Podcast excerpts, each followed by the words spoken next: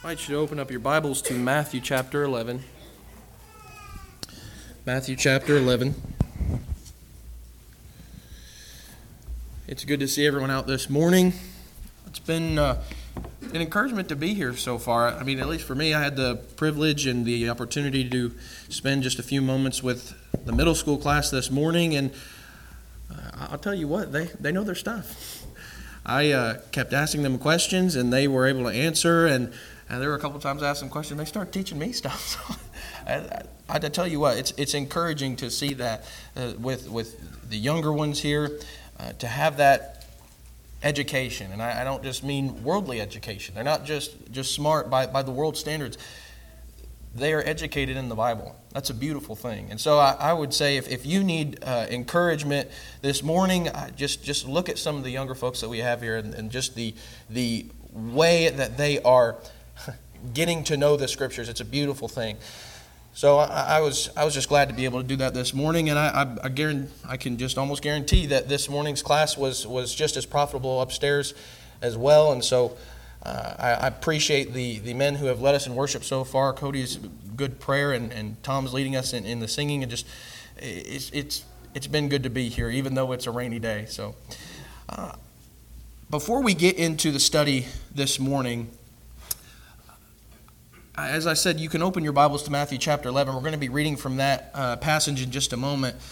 But I, I, do need to give you a little bit of warning before we get into the study.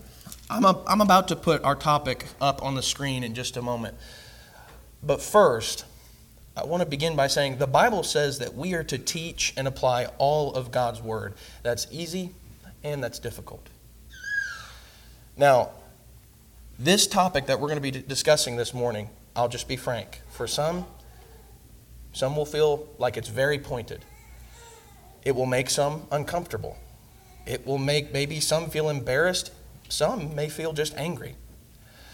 But as this is from the Bible, I have an obligation to preach this, and I want you to make a private promise as you have an obligation to hear no matter what God's word has to say. So, with that being said, are you ready for what we're going to talk about? Matthew chapter 11, verse 15. He who has ears to hear, let him hear. Now, let me just ask as I was preparing you for what we were going to be discussing, did you start to get worried? A few people kind of snickering a little bit at that. When, we, when I was preparing you for what we were going to be talking about, did you immediately feel embattled? If so, I think that this indicates a very common problem that some Christians have today. And so that's why this morning we're going to be talking about the necessary, the necessary act of hearing. And it is, in fact, an act. And, and ultimately, how we need to hear. Just very quickly, just Jesus alone talks about this frequently throughout the New Testament.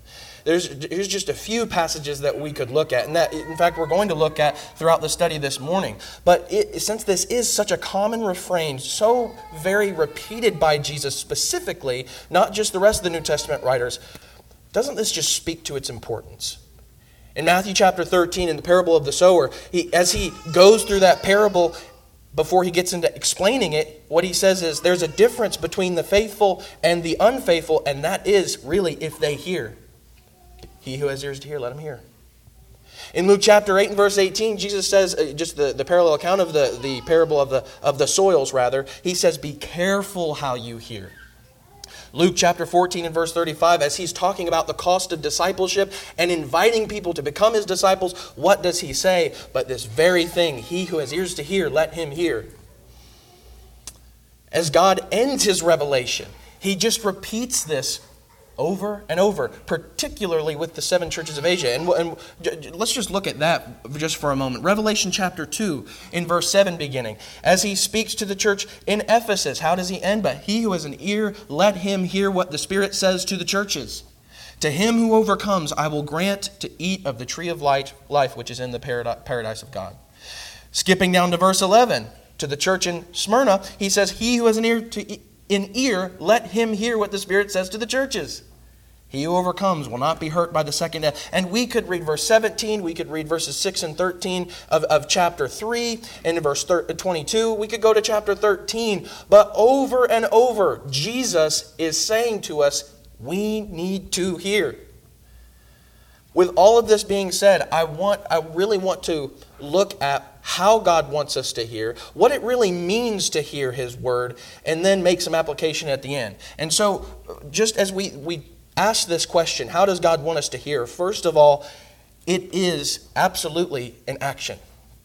It is not, it, it is not something that is inactive. I think a lot of times people, even Christians, sometimes talk about it. They don't say that, but they almost imply it. When, when you hear people talk about the plan of salvation, we sometimes say the steps of salvation. We always begin with hearing because that is essential. How can you believe if you have not heard? Paul would say in Romans chapter 10. Faith comes by hearing. What's interesting though is sometimes when people talk about that step, we almost just kind of, you know, just run over it, just breeze past it, don't give much thought to it, skip straight to the faithfulness. And we need to talk about faithfulness, but I, I, I think some people think that just hearing alone is not difficult to command in and of itself. But when you think about how Jesus says, let him hear, understand that's a command.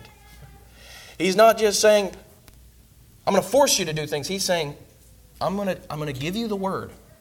It's your job to hear or not. So it absolutely is an action. Go over to 1 Kings chapter 3.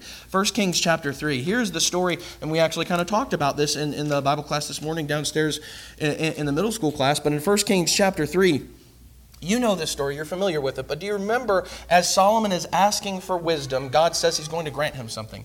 He's asking for wisdom. Look specifically in verse 9. In verse 9 of 1 Kings chapter 3, it says, So give your servant an understanding heart to judge your people, to discern between good and evil, for who is able to judge this great people of yours? Your Bible may have, your translation may have a, a footnote uh, where it says an understanding heart. That word understanding there could also be translated a hearing heart. So understand fully what Solomon is asking for. He's asking for an understanding heart, he's asking for a heart that hears. That's important. Now, the word, the Hebrew word Shema, I don't know if I'm pronouncing that correctly, but it's Shema, S H A M A. What it actually means is to hear intelligently, often with implication of attention, of obedience. And in fact, I think you even see this implied throughout the text over and over again back in Genesis chapter 3 Genesis chapter 3, when Adam and Eve are in the, are in the garden with, with God. In a couple verses here, the word is used in verse 8 as it says they heard the sound of the Lord God walking in the garden in the cool of the day, and the man and his wife hid themselves from the presence of the Lord God among the trees of the garden. Skip down to verse 10. It says, He said, I heard the sound of you in the garden, and I was afraid because I was naked, so I hid myself. So that word is used once more. It, it, it's, it, so immediately what you find is in, in when Solomon was asking about it, he said, Give me an understanding heart. Give me a hearing heart. So I just wanted you to see how it is used throughout the Old Testament, but specifically in verse 17. After they have sinned, after God has begun talking with them, and he gets into start starting with the consequences of disobeying him, what does he say in verse 17? In verse 17 it says, Then to Adam he said, Because you have listened to the voice of your wife and have eaten from the tree about which I commanded you, saying, You shall not eat from it. Cursed is the ground because of you. In toil you will eat of it all the days of your life. What did he say Adam did? Not just that he understood, but he heard the voice of his wife over the voice of God.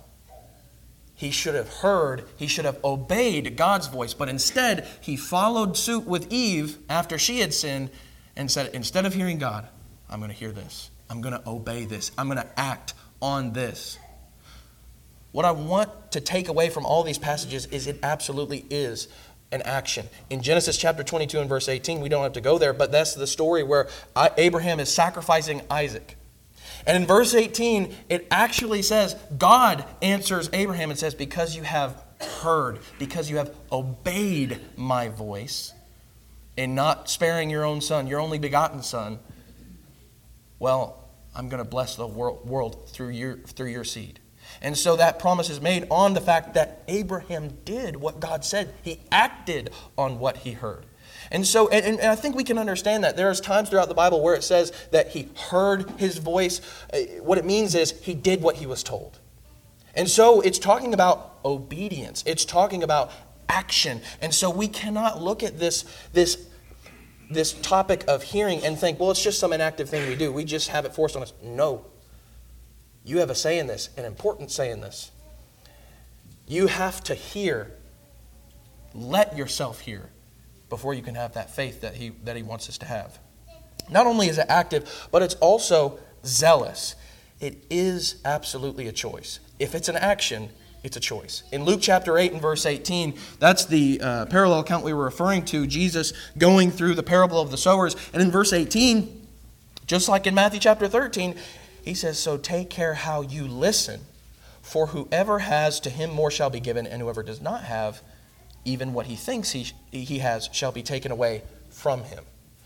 Now, going back to Matthew chapter 13, because we're going to read from this in just a moment, but I th- do think we need to really pay attention when Jesus ends this parable of the soils with that admonishment, with that commandment. You be careful how you listen, because it will affect your relationship with God. It will affect if you have one. And we'll talk about that more in just a moment. And why is it? Because ultimately, what these parables are doing when he's talking about the soils, what is the seed but the Word of God? And so the soils are indicating who will listen and who will not listen. Over in Matthew chapter 13 now, beginning in verse 13, after the disciples ask, What is this parable supposed to mean? In verse 13, Jesus, as he answers, says, Therefore I speak to them in parables because while seeing, they do not see, and while hearing, they do not hear, nor do they understand. In their case, the prophecy of Isaiah is being fulfilled, which says, You will keep on hearing, but you will not understand. You will keep on seeing, but you will not perceive. For the heart of this people has become dull. With their ears they scarcely hear, and they have closed their eyes. Otherwise, they would see with their eyes, hear with their ears, and understand with their heart, and return. And I would heal them. But blessed are your eyes. Why? Why are the disciples' eyes blessed? Just because he decided that they're more important than the rest? No because they see, and your ears because they hear. For truly I say to you that many prophets and righteous men desired to see what you see and did not see it, and to hear what you hear and did not hear it. Why are they blessed? Because they came to understand. They wanted to hear more. They wanted to hear what Jesus had to say about the matter. What does this mean? The rest didn't do that. And so they were the ones that didn't want to hear. I, and, and when it talks about that, what, what Isaiah's prophecy there, those who see but do not perceive. I remember growing up, I just hated math. I just did. And every time I would get into a new math class, and I'm glad dad is with the baby in the back so that way I don't have to see his face as I go through this. But every time I get to a new math class, I say, This is just, this is still, why are we even doing this? Why do I need to know this? Because every time I looked at this just conglomeration of random numbers and letters for some reason, I don't know how the alphabet has anything to do with math, but you add all that together, and it just looks like just some nebulous, vague thing that there's no way I can understand. You know what happens so often? I'll tell you what, when I looked at that, I didn't perceive. I saw it, but I didn't perceive it. I didn't understand it. And what dad so often had to tell me was, it's because you really don't care to. Did you read the chapter? I mean, the teacher talked about it. you know what I wasn't doing? I wasn't going to hear more. I did not care what a variable meant. I did not care what tangent, cosine, and, and sine meant. In fact, I still don't today. That's why I'm not an engineer. Now, I may be able to do that with some math. I'll tell you what, you can't do that with this.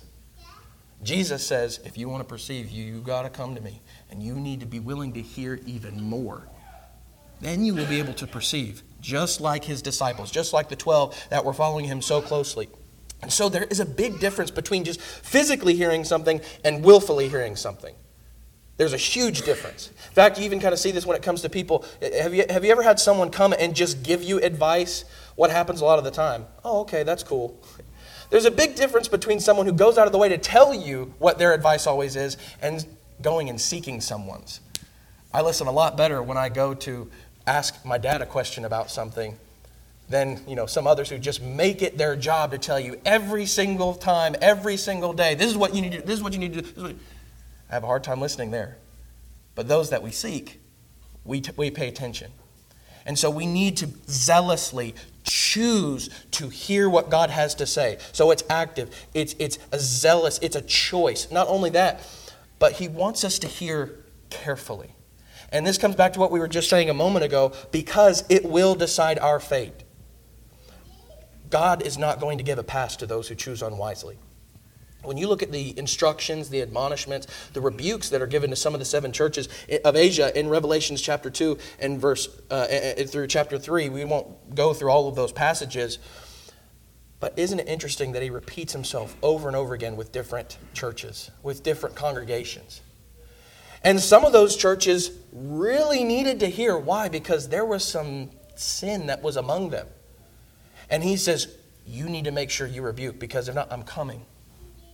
And I'm going to bring the sword, the sword, the word of God, the double edged sword that comes from the, the mouth of Jesus. Now, let me just ask, as he goes through that and says, You need to repent, otherwise, something's going to happen, otherwise, there will be consequences.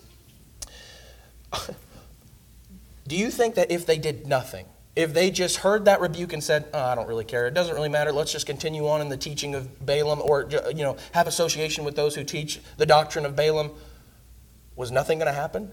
No, Jesus said, you need to repent, otherwise there's going to be consequences. And if they just decided, I'm just going to reject that, the consequences would come. Now, we, wanna, we really want to be that congregation that he doesn't have to give a rebuke to, but often, sometimes that is the case. Are we carefully listening to the commands of Jesus? Are we making sure that we're not just brushing things off? Because let me tell you, it doesn't matter if it's difficult or not. Even for Christians, there are commandments, there's instruction that's hard to hear, even harder to apply. Even for Christians, not just for unbelievers, but for those who are a part of His body, of His church. But no matter how difficult it is, does anybody have a right to reject it? Is there going to be anyone in the judgment who can say, regardless of the commandment, it was too hard? You know what, Jesus, I didn't want to hear it. What's going to be the response? Depart from me, you who practice lawlessness. We already know the end of that story, so we need to listen carefully. That's how God wants us to listen, and we have no right to reject what He gives us. Now, finally, how does God want us to hear? He wants us to hear continually, at all times it's, it's not just a one time event. It's a lot like repentance. Repentance is not just a one time thing and all of a sudden, okay, now I'm a Christian, I don't have to do that anymore. In fact, it's a continual thing. And I think that's a part of the reason that repentance has to, a little bit to do with, with what Jesus says to Nicodemus in John chapter 3. That notion of being born again, repentance has a lot to do with that. You're a born again Christian. That means that you live that life of turning away from sin and turning towards God. We can't just act like, oh, well, I've done it once, so I'm good now. But sometimes people do that with hearing, I think.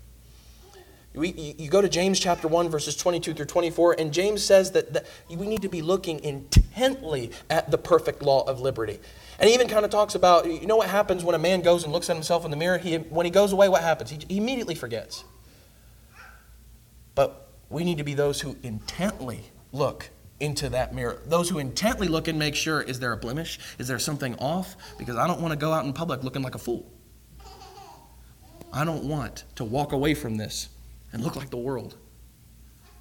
Are we listening continually? Or do we just say it's just a one time thing, I don't have to think about it anymore? With the Philippian jailer in Acts chapter 16, do you think that that was a one time event for him?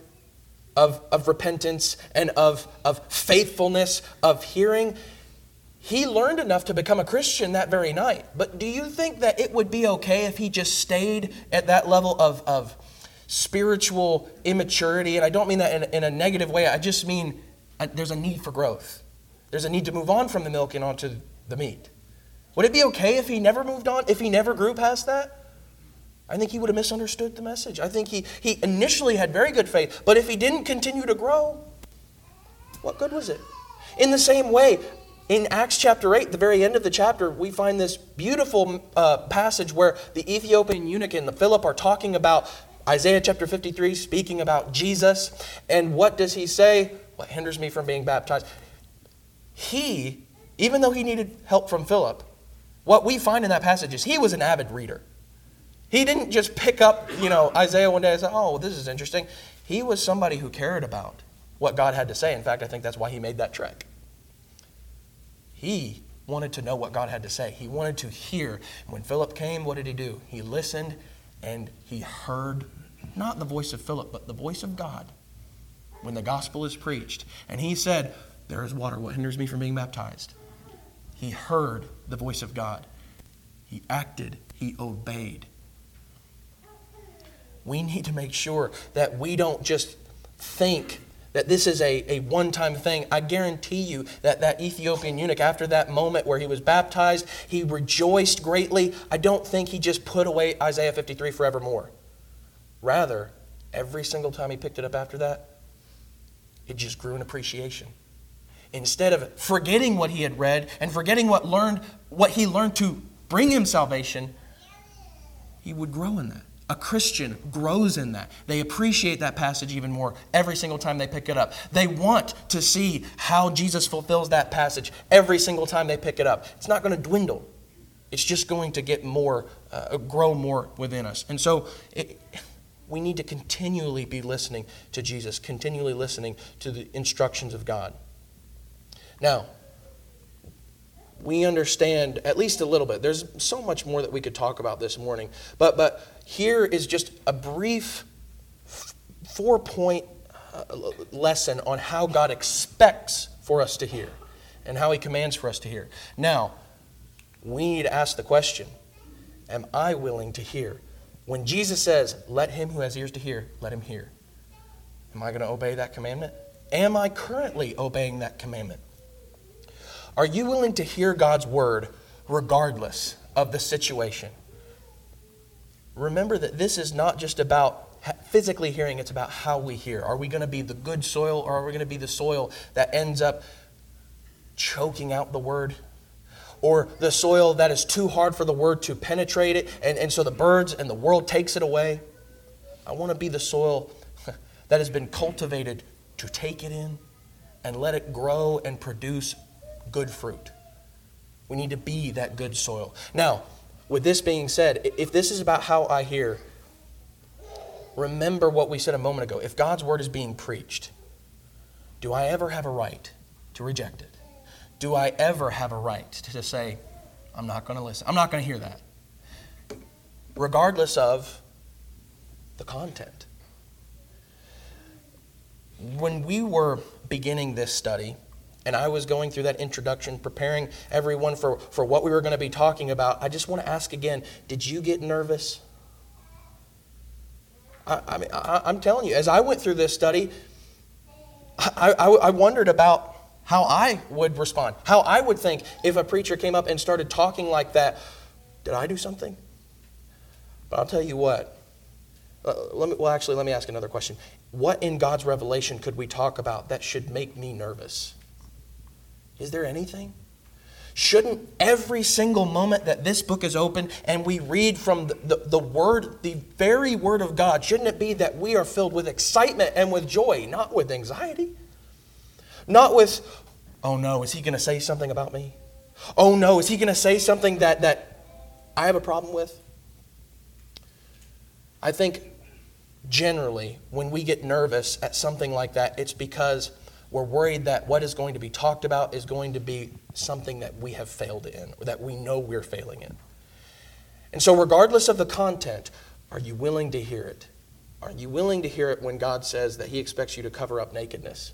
Are you willing to hear what He says is nakedness? Are you willing to hear? We just talked about assembling together the other week. And, and, and we talked about the commandment that God gives that we are supposed to be together and about attendance. Did that make you mad? Or did it convict you even more?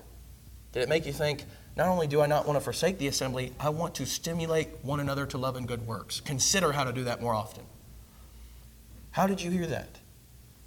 How would you respond if someone started talking about alcohol? If someone started talking about pornography and had a whole lesson dedicated to that, would you be squirming in your seat? Because maybe you've been failing there, or are you going to be open uh, or with an open heart, accepting everything that is said, not from the speaker, but from this word, from God? Because that's how it needs to be. Regardless of the content, am I willing to hear? Do I have ears to hear? Not only that, but are you willing to hear regardless of the speaker? Now there are lots of people that would say, "Oh, I would never, I would never just, I would never just take that aside." And and just because whoever is up there, I would, I would. That's easy to say, but do we practice that? Um, not too long ago, we were going through Ephesians chapter five, and I was talking about marriage, and I was trying to make what I thought were decent points about marriage from this text. I know the irony of a 26 year old married for only four years at this point, talking to a group of individuals who've been married for longer than him, and in some cases, way longer than him. I understand how that could be difficult.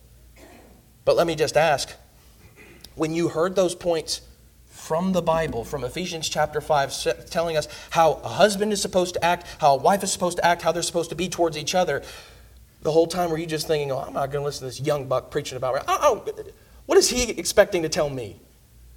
How dare he even try to talk to me about marriage? She's only been married for a few years. I've been married for, for maybe 10, 20 years. I'm not going to hear anything he has to say. Did you even hear the content?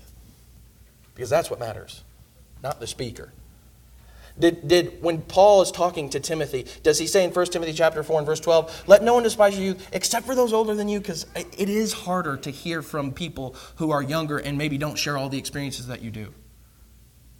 Granted, that can be more difficult. I'm not going to lie. But Paul doesn't say that. He says, Let no one despise your youth. Regardless of the speaker, are you willing to hear? In Titus chapter 2, very quickly, Titus chapter 2, he says something very uh, similar, but I really like the way he says it here. Titus chapter 2, in verse 15, he says, These things speak and exhort and reprove with all authority. Let no one disregard you. I'm not saying that you have to like the speaker. I'm not saying that you have to enjoy. What I'm saying is, if he is speaking God's word, if he is speaking the revelation of God, do I have any right to reject God's word?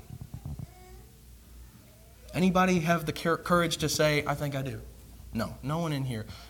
No one in here would say that because the people in here believe in what this word has to say. We're not going to disregard God's word regardless of the content, regardless of the speaker. And it's kind of an easy application to make when you talk about, especially the preacher, but it doesn't just, it doesn't have to do with this. Sometimes it can have to do with that brother or sister that I just cannot stand.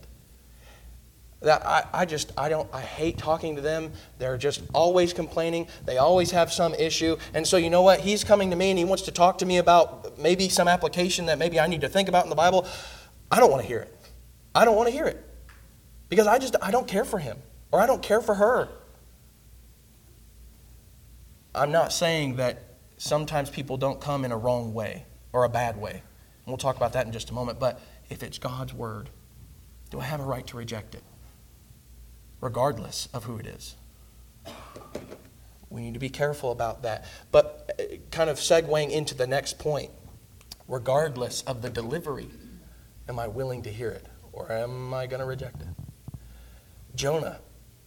In Jonah chapter 3 and verse 4, he preached what seems to be the shortest lesson in all the Bible. It also is the most volatile and hostile lesson that you will find in all the Bible. Eight words. And what is it? A message of condemnation. You are going to die. Now, I'll tell you how Nineveh could have responded to that. Nineveh could have looked at that and said, Do you see how hateful he is? He clearly wants us to be destroyed. He clearly wants us to be condemned. In fact, you even see it in Jonah's own words. You see it in the conversation between Jonah and God in, Jonah chapter 4. And God is trying to make it. Are you sure you have a right to be angry about this?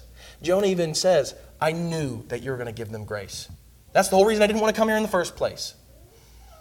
He hated the fact that God wanted to give them grace. He hated the fact that he was even giving them a chance to repent. And Jonah made it clear in his words. But what did Nineveh do? They repented, didn't they?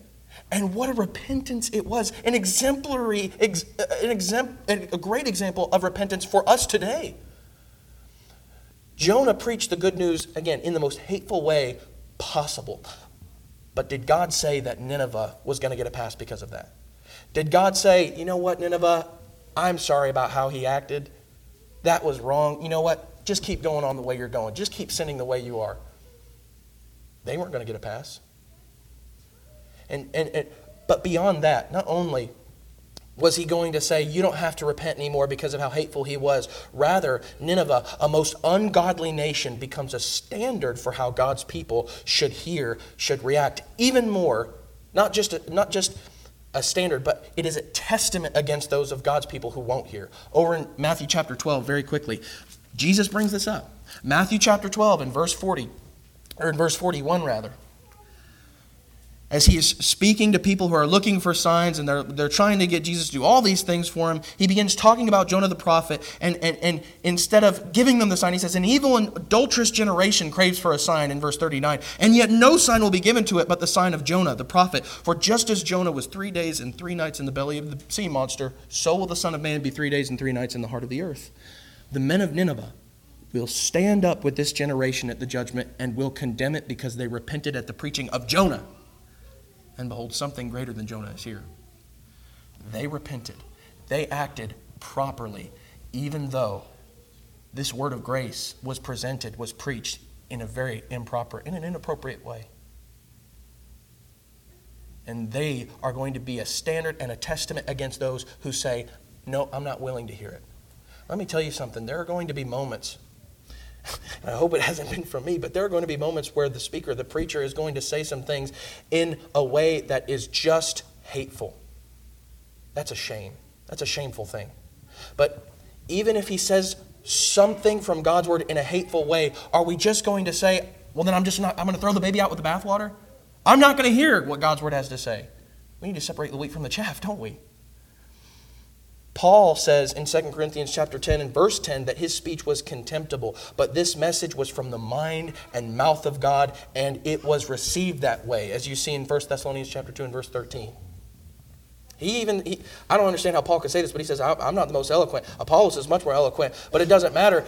It needs to be received with the authority of an apostle. It needs to be received with the authority of, Thus saith the Lord.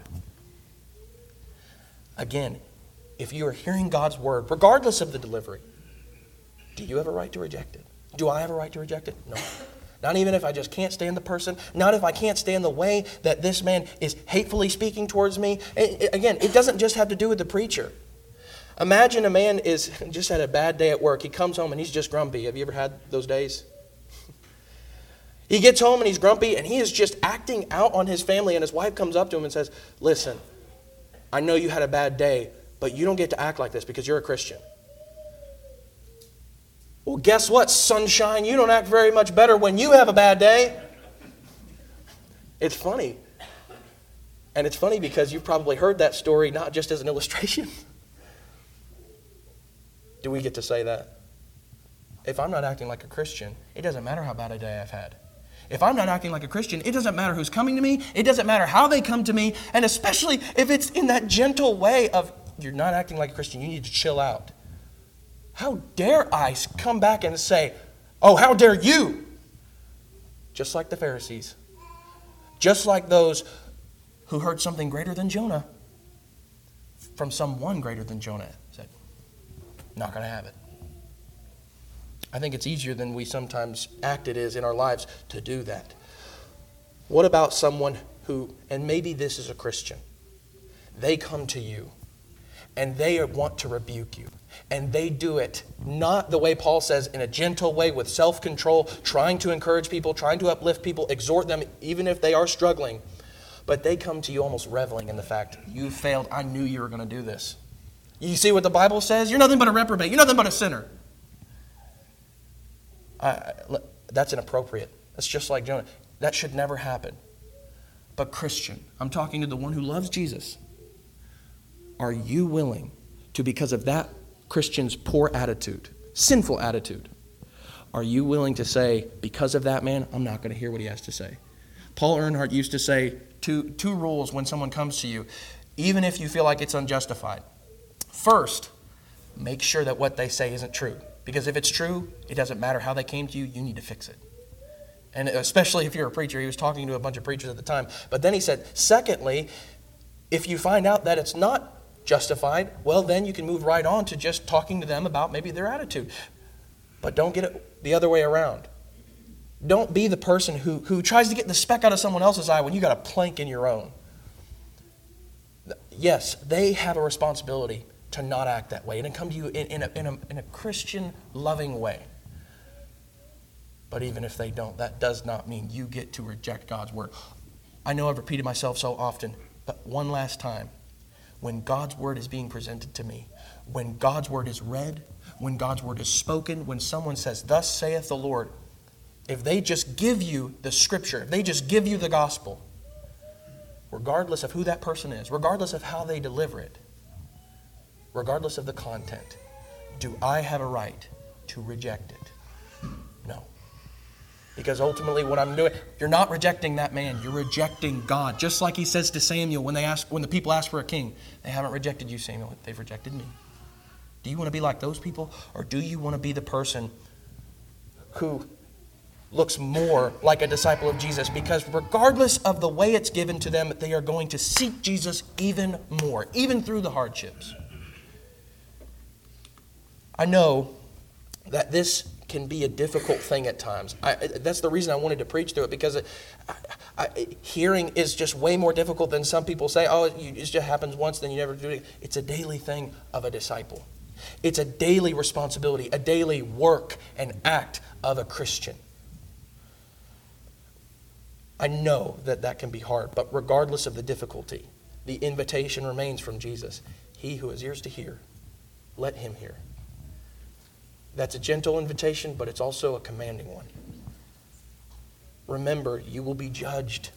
I will be judged according to whether or not I was willing to hear these words and act on them.